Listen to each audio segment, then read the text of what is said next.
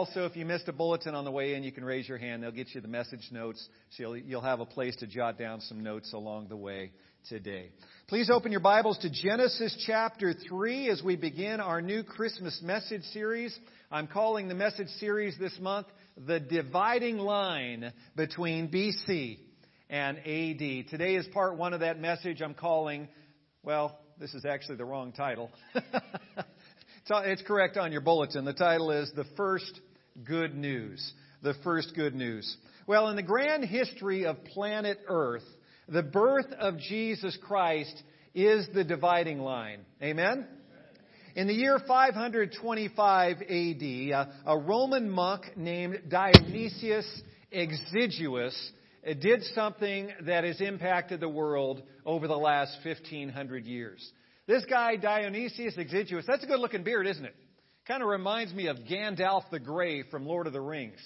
I wish I could grow a beard like that. Uh, my wife doesn't, but I wish I could grow a beard like that.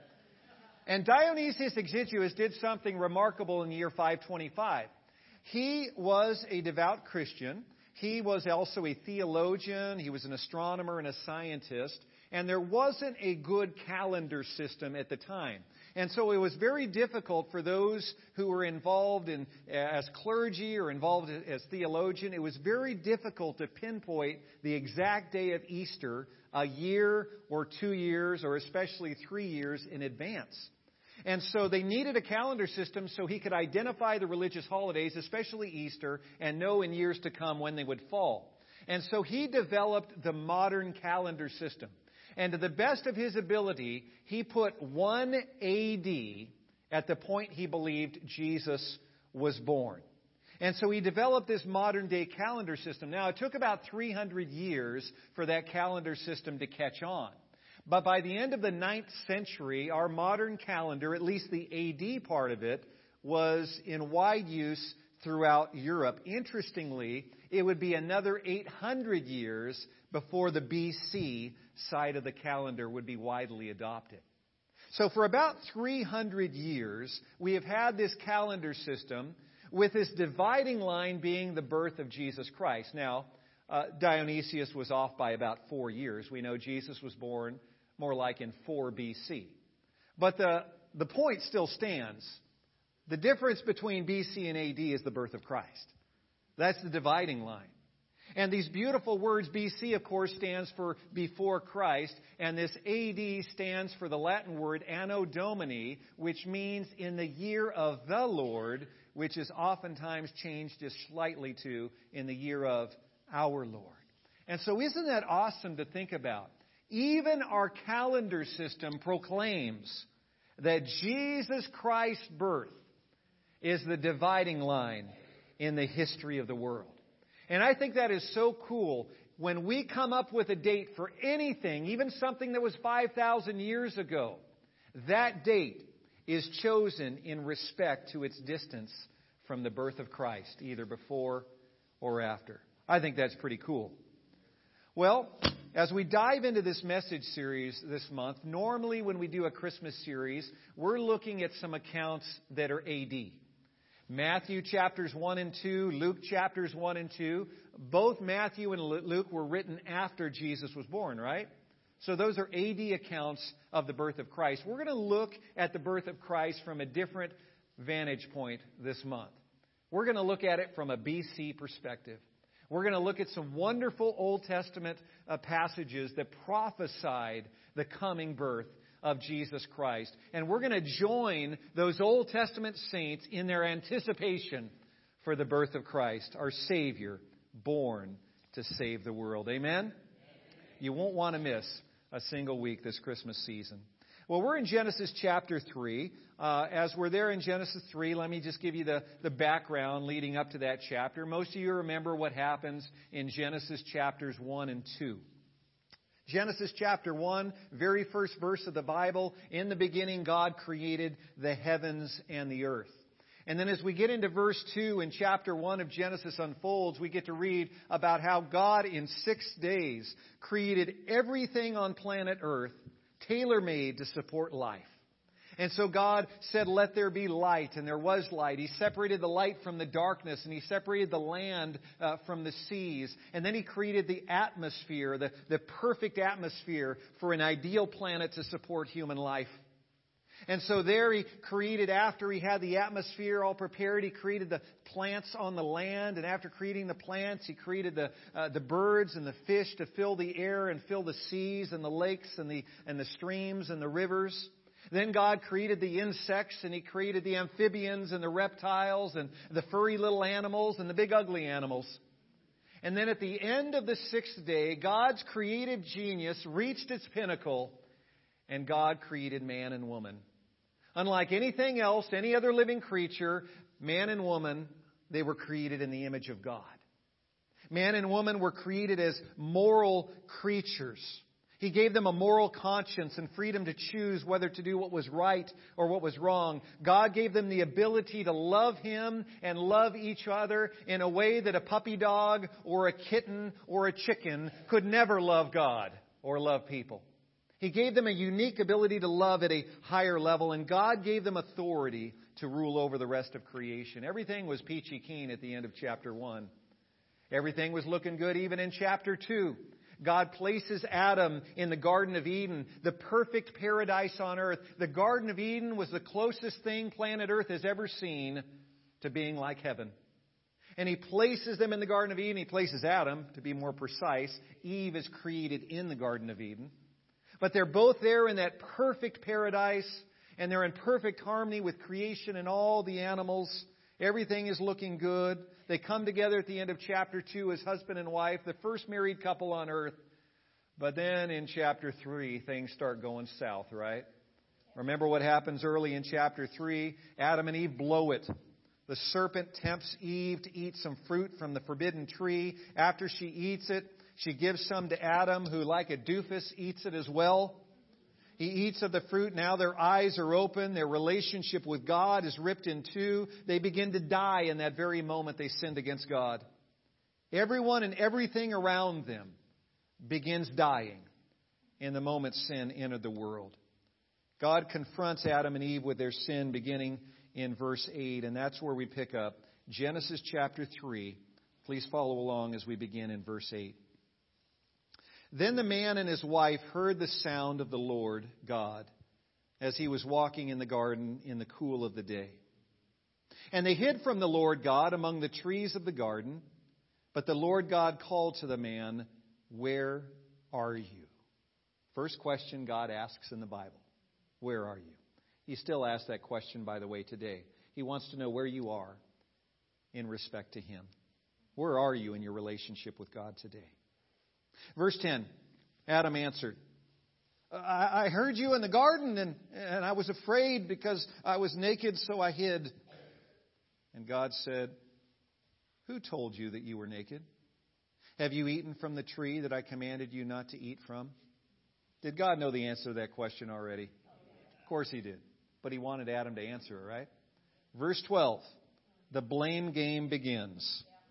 The man said, uh, the woman you put here with me, she gave me some fruit from the tree and I ate it. So he's blaming his wife, but at a deeper level, he's blaming God who created his wife, right? I told you not to create a blonde, God. I wanted a brunette. And, you know, she wouldn't have done this. No, whatever it was, he's just blaming his wife and blaming God. Verse thirteen, the blame game continues. The Lord God said to the woman, what is this you have done? The woman said, the serpent. The serpent deceived me and I ate. Verse fourteen, so the Lord God said to the serpent, because you have done this, cursed to you above all the livestock and all the wild animals. You will crawl on your belly and you will eat dust all the days of your life. Now, at this point, some of you are wondering, I thought this was a Christmas message. We're in this chapter of the Bible because this very next verse, verse fifteen of Genesis three, is the first time in the Bible God is giving us a clear hint that Jesus Christ is coming to save the world. Look at verse fifteen. I will put enmity between you and the woman, and between your offspring and hers. He will crush your head, and you will strike his heel. Amen. Now, most of the time we wouldn't say amen to he's going to crush your head. It's like, who's that lady over on the left side that says amen when we're talking about crushing a head? But we know this is a clear allusion to Satan. We're going to be talking about that in the next few minutes. And it is worthy of an amen. I think it's clear in verse fourteen that God was announcing a punishment there in verse fourteen to the serpent as a species. From that point forward, snakes would have to crawl on their bellies and eat dust, so to speak. So verse fourteen is clear. He's talking to the sneaky snake as a species. But I think it's equally clear in verse fifteen that God was announcing a punishment on Satan. So verse fourteen is to the species, the snake. Verse fifteen is to Satan, who had been possessing that particular snake.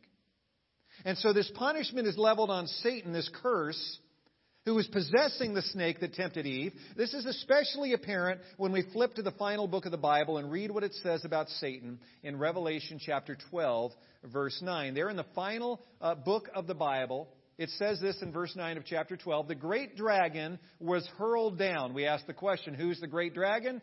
He gives the answer in that next part of the verse. That great dragon is the ancient serpent, called the devil or Satan, who leads the whole world astray. So there in Revelation twelve, verse nine, we're told that Satan, also known as the devil, is both the great dragon in the final book of the Bible and is also the ancient serpent mentioned in the first book of the Bible. So there's really no doubt about it. In Genesis three, verse fifteen, God isn't just saying that there will be an ongoing feud between women and snakes. Women are going to hate snakes, and snakes are going to hate women.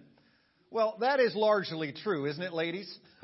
There's been an ongoing feud over the last ten thousand years or so between women and snakes. Most ladies don't like snakes, and most snakes don't like ladies.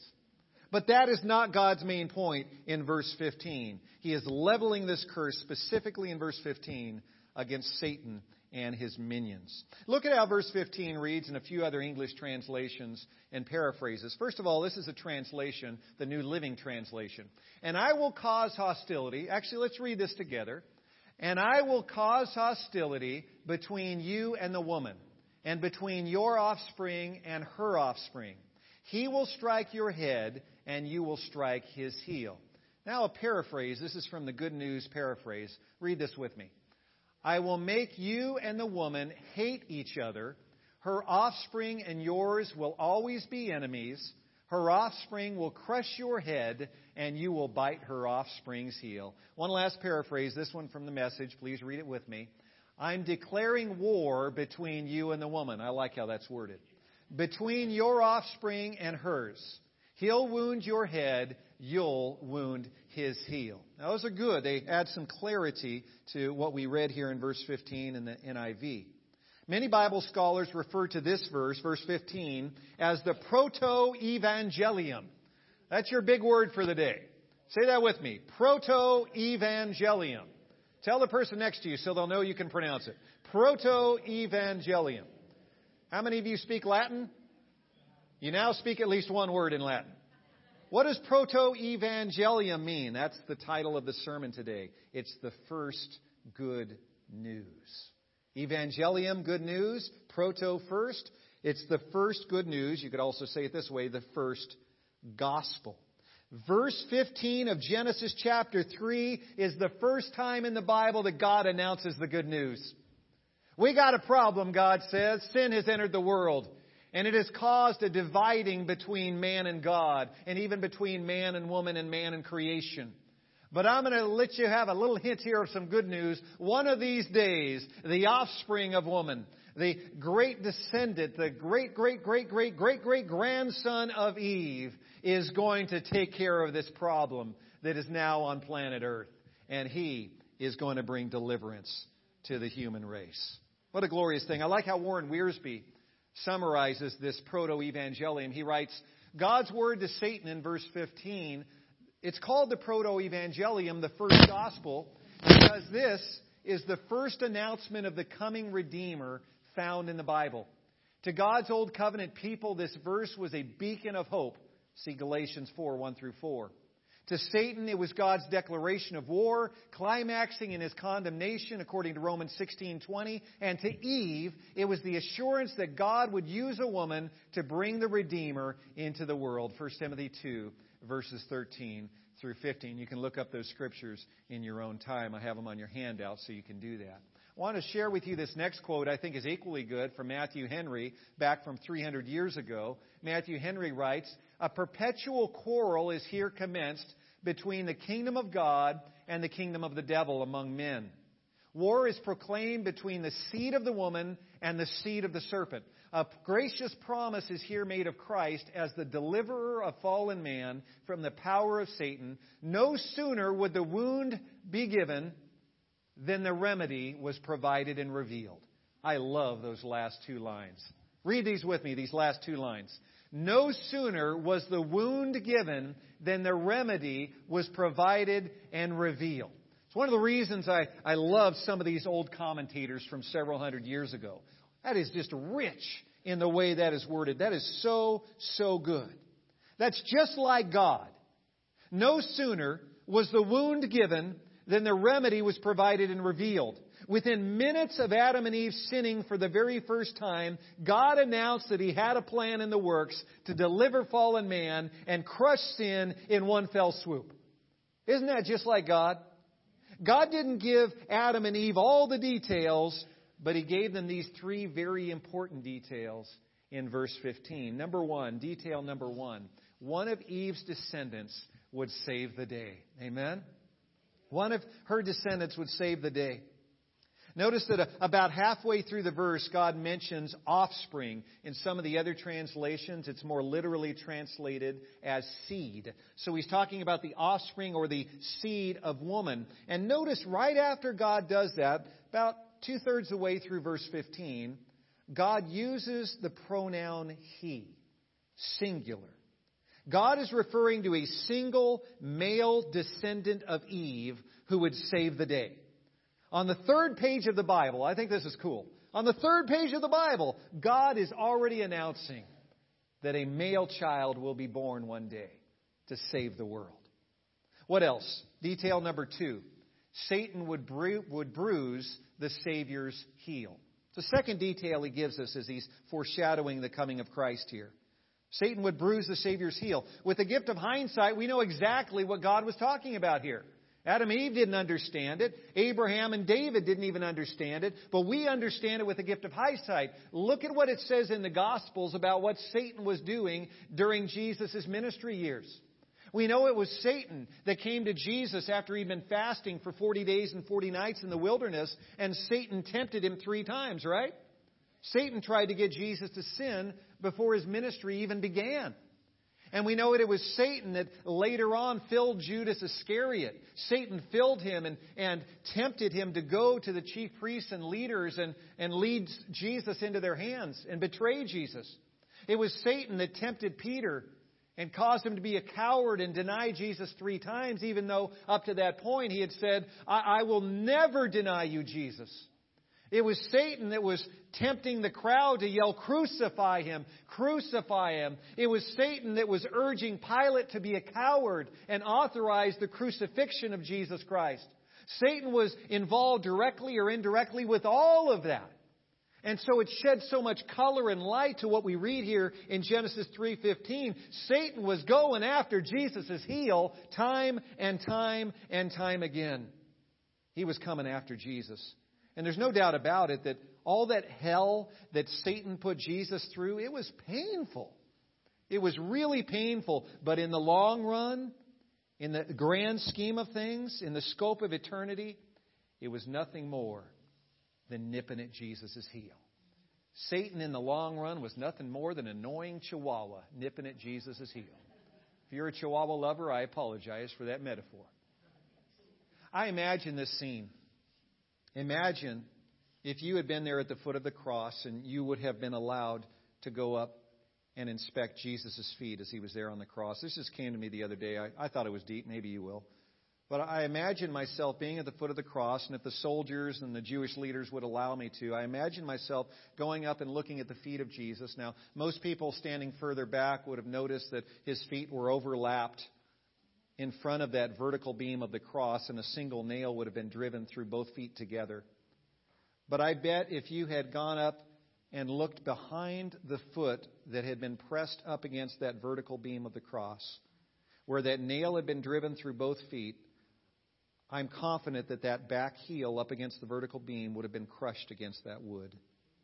And you would notice a bruised heel. And for a moment, don't focus on the crown of thorns and the blood sheeting down his head, or the blood sheeting down his arms from his pierced wrists, or his back that was like hamburger meat because he'd been so severely flogged minutes earlier. Focus on that one little bruise on his heel. That, in the long run, was all Satan could do to our Savior. Amen? See how powerful Genesis three fifteen is? A third detail is given. I love this. And I'm glad Rosie gave us an amen earlier to this. It's so good. The Savior would crush Satan's head. When Satan saw Jesus die on the cross, he thought he had won, but the cross of Jesus Christ and his resurrection from the dead three days later actually drove the final nail in Satan's coffin. In Colossians two, verses thirteen through fifteen, the Apostle Paul writes these amazing words. The Apostle Paul writes in Colossians chapter two, "When you were dead in your sins and in the uncircumcision of your sinful nature, God made you alive with Christ. He forgave us all our sins, having canceled the written code with its regulations that was against us and that stood opposed to us. He took it away and nailed it to the cross." And I love this last part especially. "And having disarmed the powers and authorities," who are they? Satan and his minions, right? So let me just insert those words instead. I don't think the Apostle Paul will mind. "And so having disarmed Satan and his minions, He made a public spectacle of them, triumphing over them by the cross." Isn't that awesome? The devil intended for the cross to publicly shame and humiliate Jesus. It turned out that Jesus used the cross to publicly humiliate and annoy and dishonor Satan himself. Jesus turned the tables on Satan's schemes. Instead of the cross permanently shaming and humiliating Jesus, it ended up shaming and humiliating Satan himself.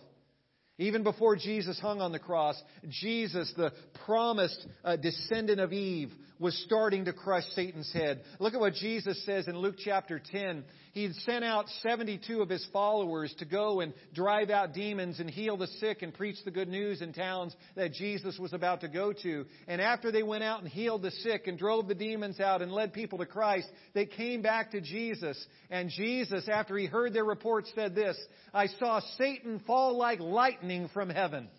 I have given you authority to trample on snakes and scorpions and to overcome all the power of the enemy. Nothing will harm you. However, do not rejoice that the spirits submit to you, but rejoice that your names are written in the Lamb's book of life." Amen?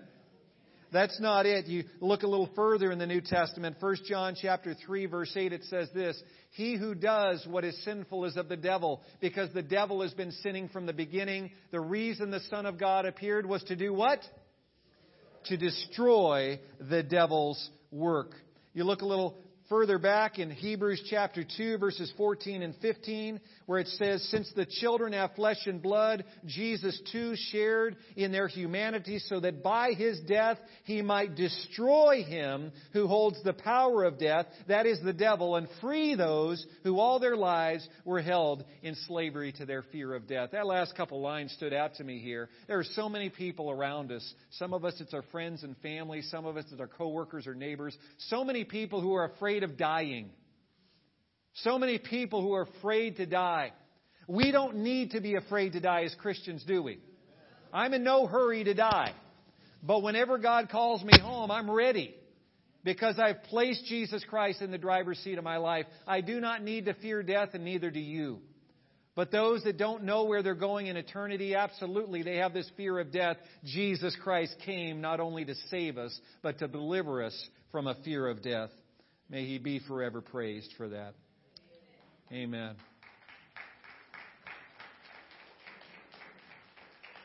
One last one to consider. Last book of the Bible, Revelation chapter twenty. It's the third to last chapter in the Bible. There's only two chapters in the Bible after Revelation twenty.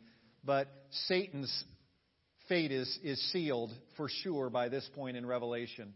It says, the devil who deceived them was thrown into the lake of burning sulfur where the beast and the false prophet had been thrown. They will be tormented day and night forever and ever. That is Satan's final destiny. The nail was already driven in the coffin when Jesus was born and he died and he rose again. The nail's already in the coffin. It's just a matter of time before this happens. Amen?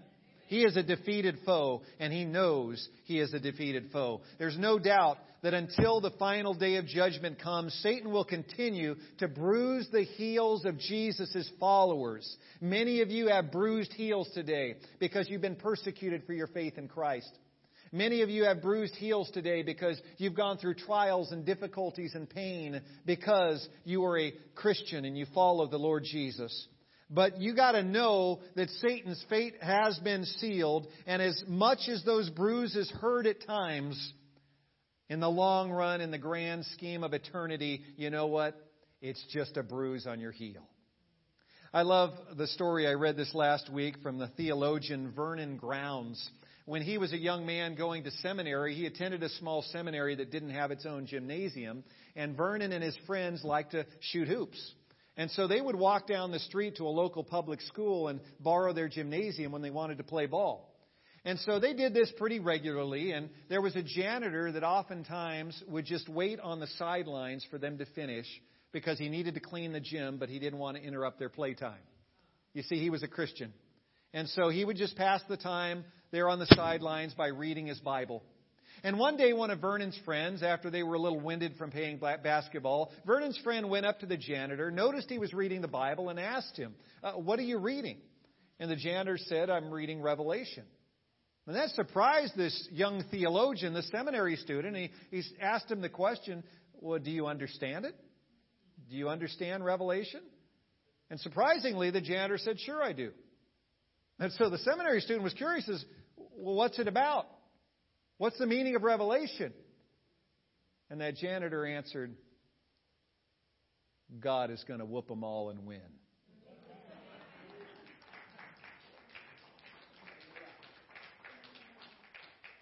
Years later, after he became much better known as a theologian, Vernon Grounds said later in life, you know what? All the years I've read and heard commentaries on Revelation, that janitor's commentary on Revelation is the best I've ever heard. In the end, God is going to whoop him and he's going to win. Amen? And God forecast that. He prophesied that for the very first time in Genesis chapter three, verse fifteen. Well, I want to share with you three wonderful insights that we can draw from this great verse from Genesis three. I want to make sure you have these on your handout. If you have those handouts handy, flip to the back.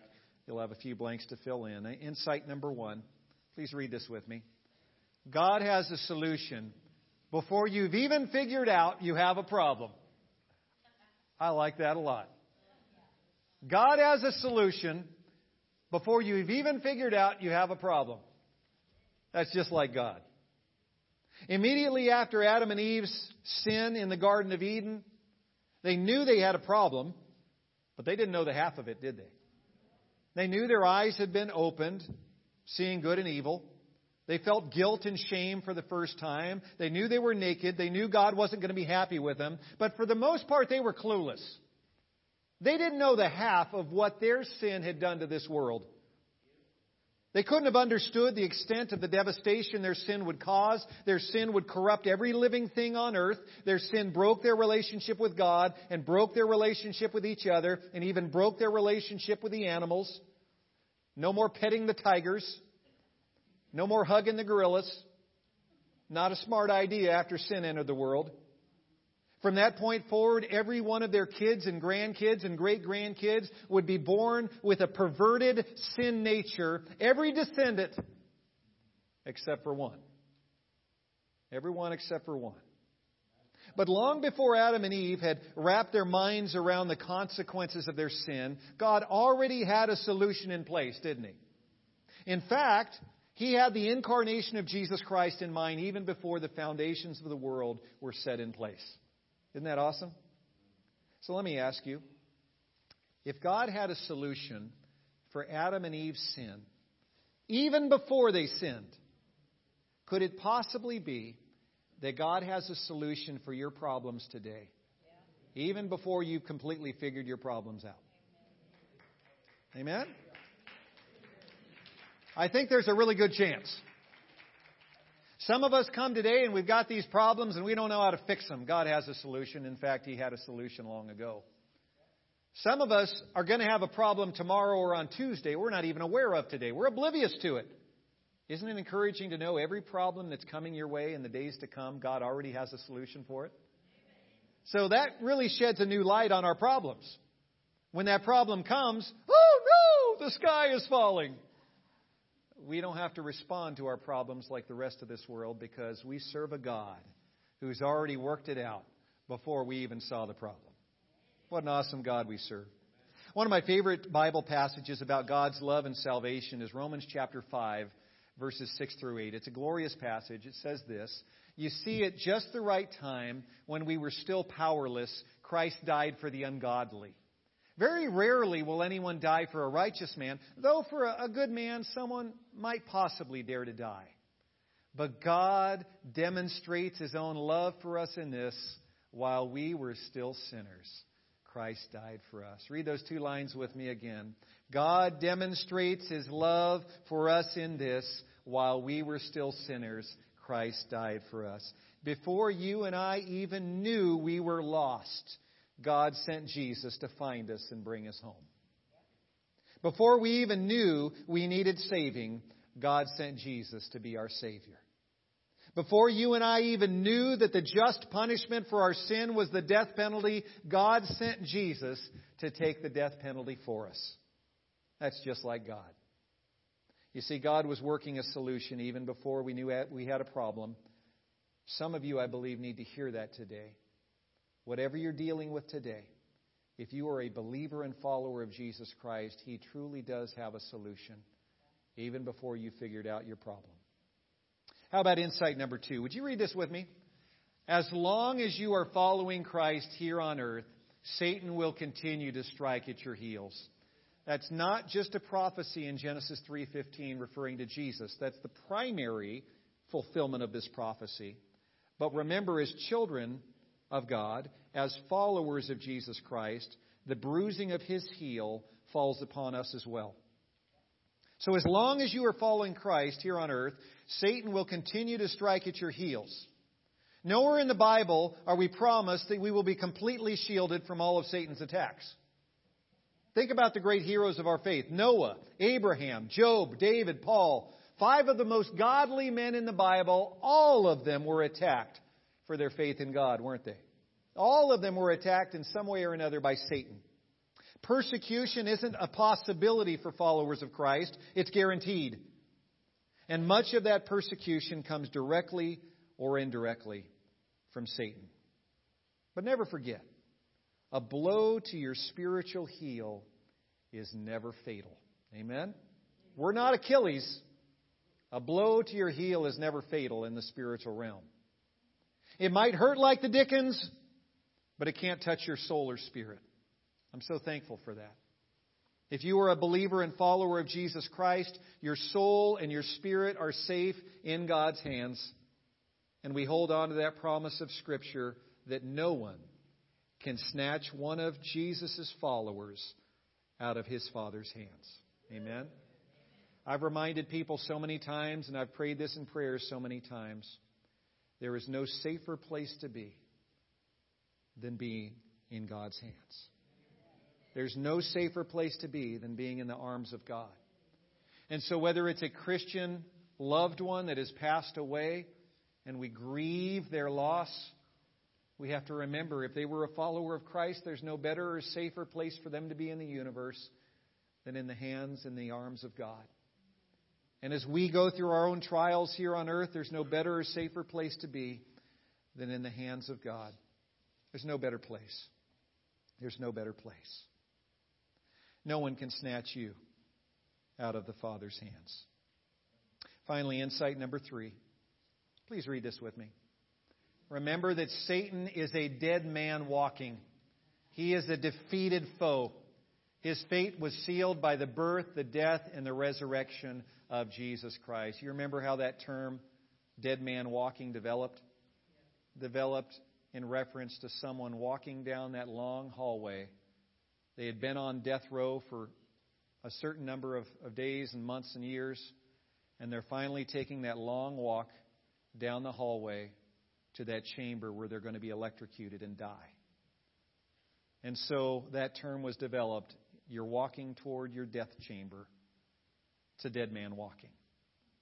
I want you to begin picturing Satan that way. He makes a big fuss. He can yell and he can scream and he can cuss like none other. He comes out swinging, and man, can he bruise heels. But he's a dead man walking. He's already marching down that hallway to the fiery pit of hell. And it's just a matter of time. It's just a matter of time. Satan might look like a big scary dragon at times, but from Jesus' vantage point, he's more like that pesky chihuahua, just nipping at your heels. Revelation twelve, verse eleven, tells us how to successfully kick Satan in the head. How many of you would like to know how to kick him in the head? Well, we're told in Revelation twelve, verse eleven, number one, hold on to the blood of Jesus. We got that verse up there, I think. They overcame him by the blood of the Lamb and by the word of their testimony. They did not love their lives so much as to shrink from death. So number one, if you want to kick Satan in the head, uh, you've got to overcome him by the blood of the Lamb. You hold tight to the cross of Jesus Christ. You hold tightly to the blood of the Lamb that paid the price for you to be forgiven. And Satan can't do anything against the blood of Jesus. Remember, he thought he had won when he shed Jesus' blood, and it actually just sealed his own fate. You hold tightly to the blood of Jesus. Nothing can touch the blood of Jesus. Number two, by the word of their testimony, your unique message of how Jesus Christ transformed your life and took your sin away, your personal testimony is to be held on to and to be shared with others.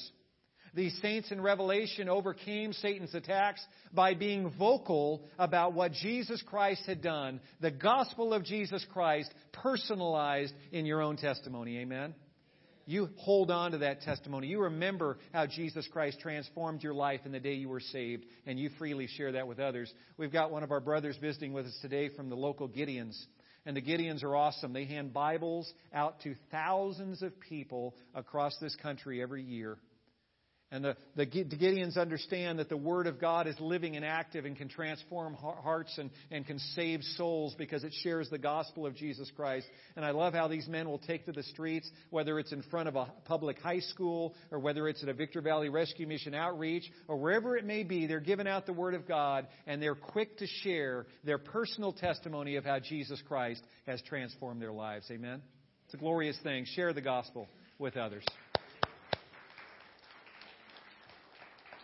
And sometimes we miss the third key step in this verse. It's that last line. They did not love their lives so much as to shrink from death. You want to kick Satan in the head, you have to be willing to die.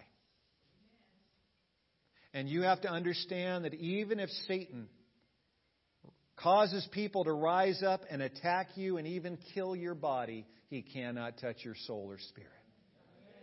And if you have a willingness to lay down your life, and believe that as you are breathing your final breath for Jesus Christ, Satan, you're still only striking me in the heel. That's no big deal. If you can have that attitude that the martyrs who have gone before us had, and you think of death as just gain, and you think of death as just a bruise on your heel, and just another jewel in your crown in heaven because it will not go without reward from God in heaven, if you view it that way, Satan cannot stand against that kind of witness. One day an old country preacher was challenged by a highly educated agnostic. The skeptic asked, "Why do you Christians constantly claim victory when the world's going to hell around you? Everything's falling apart, and you Christians still claim victory. Why do you do that?" And this old preacher replied, "Well, son, it says in the beginning of the Bible that God was in charge. And then I get to the end of the, the Bible, and my Bible says that God is still in charge.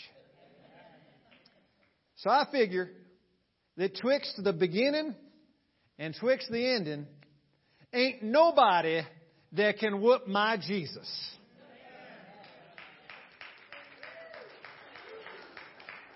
Amen? And that's the truth of the Word of God, announced in the third chapter of the Bible. In Genesis chapter three, verse fifteen, no matter what Satan threw at Adam and Eve, and no matter what he's thrown at humanity since, in the long run, in the grand scheme of things, in the scope of eternity, he only bruised Jesus' heel, but Jesus Christ will crush his head.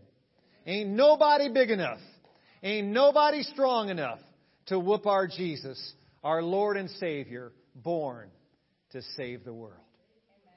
Lord Jesus, we come to you grateful and humble today. Thank you, Lord Jesus, for setting in motion a glorious solution to our sin problem even before we had that sin problem. Thank you, Jesus, for even before you created us, choosing to die for us. You created us knowing full well that we would reject you, that we would sin against you, that we would nail you to the cross. You allowed us to be born, and you died for us anyway. Thank you, Lord Jesus. Help us to celebrate this Christmas season the fact that nothing is more than a bruise to our heel in the scope of eternity. Lord Jesus, Satan cannot touch our soul or spirit, secure in your arms and in your hands. I pray for every brother and sister in this room today that you would give them peace and strength and hope this Christmas season in Christ. I pray that you would give us all a fresh perspective on our problems. They're just temporary. They're just small, and they will pass. And when we get up against our problems and Satan looks like some enormous fire-breathing serpent, help us to step back and realize he's just a yapping chihuahua. You're going to whip him. In fact, you already have. And Lord, I want to pray right now for anyone who has never accepted Jesus Christ as Savior and Lord in this room today. We don't want this service to end without every single person knowing, without a doubt, that they have put Jesus Christ in the driver's seat of their lives. So, Lord, I pray that anyone who's in that boat right now, realizing they're not sure if they're saved or not, they're not sure if they're going to heaven or not, I pray that they would join me in this last part of this prayer, saying, Lord Jesus, please have mercy on me. I believe that you died on the cross for my sins. I believe that you're my only hope to make it to heaven. I believe you're my only hope to have a relationship with my Creator God. Lord Jesus, please forgive me. Please come into my life. Please take the driver's seat of my life and take the wheel. And I'm going to start riding shotgun and letting you call the shots in my life. I make this decision today. I choose you to be my Savior and Lord from this point forward until you call me home to heaven.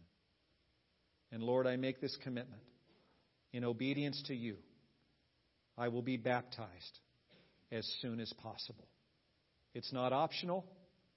It's a requirement for anyone who truly chooses to follow Christ. I commit to make that decision today and follow you for the rest of my life. In Jesus' name, amen. Amen. Amen.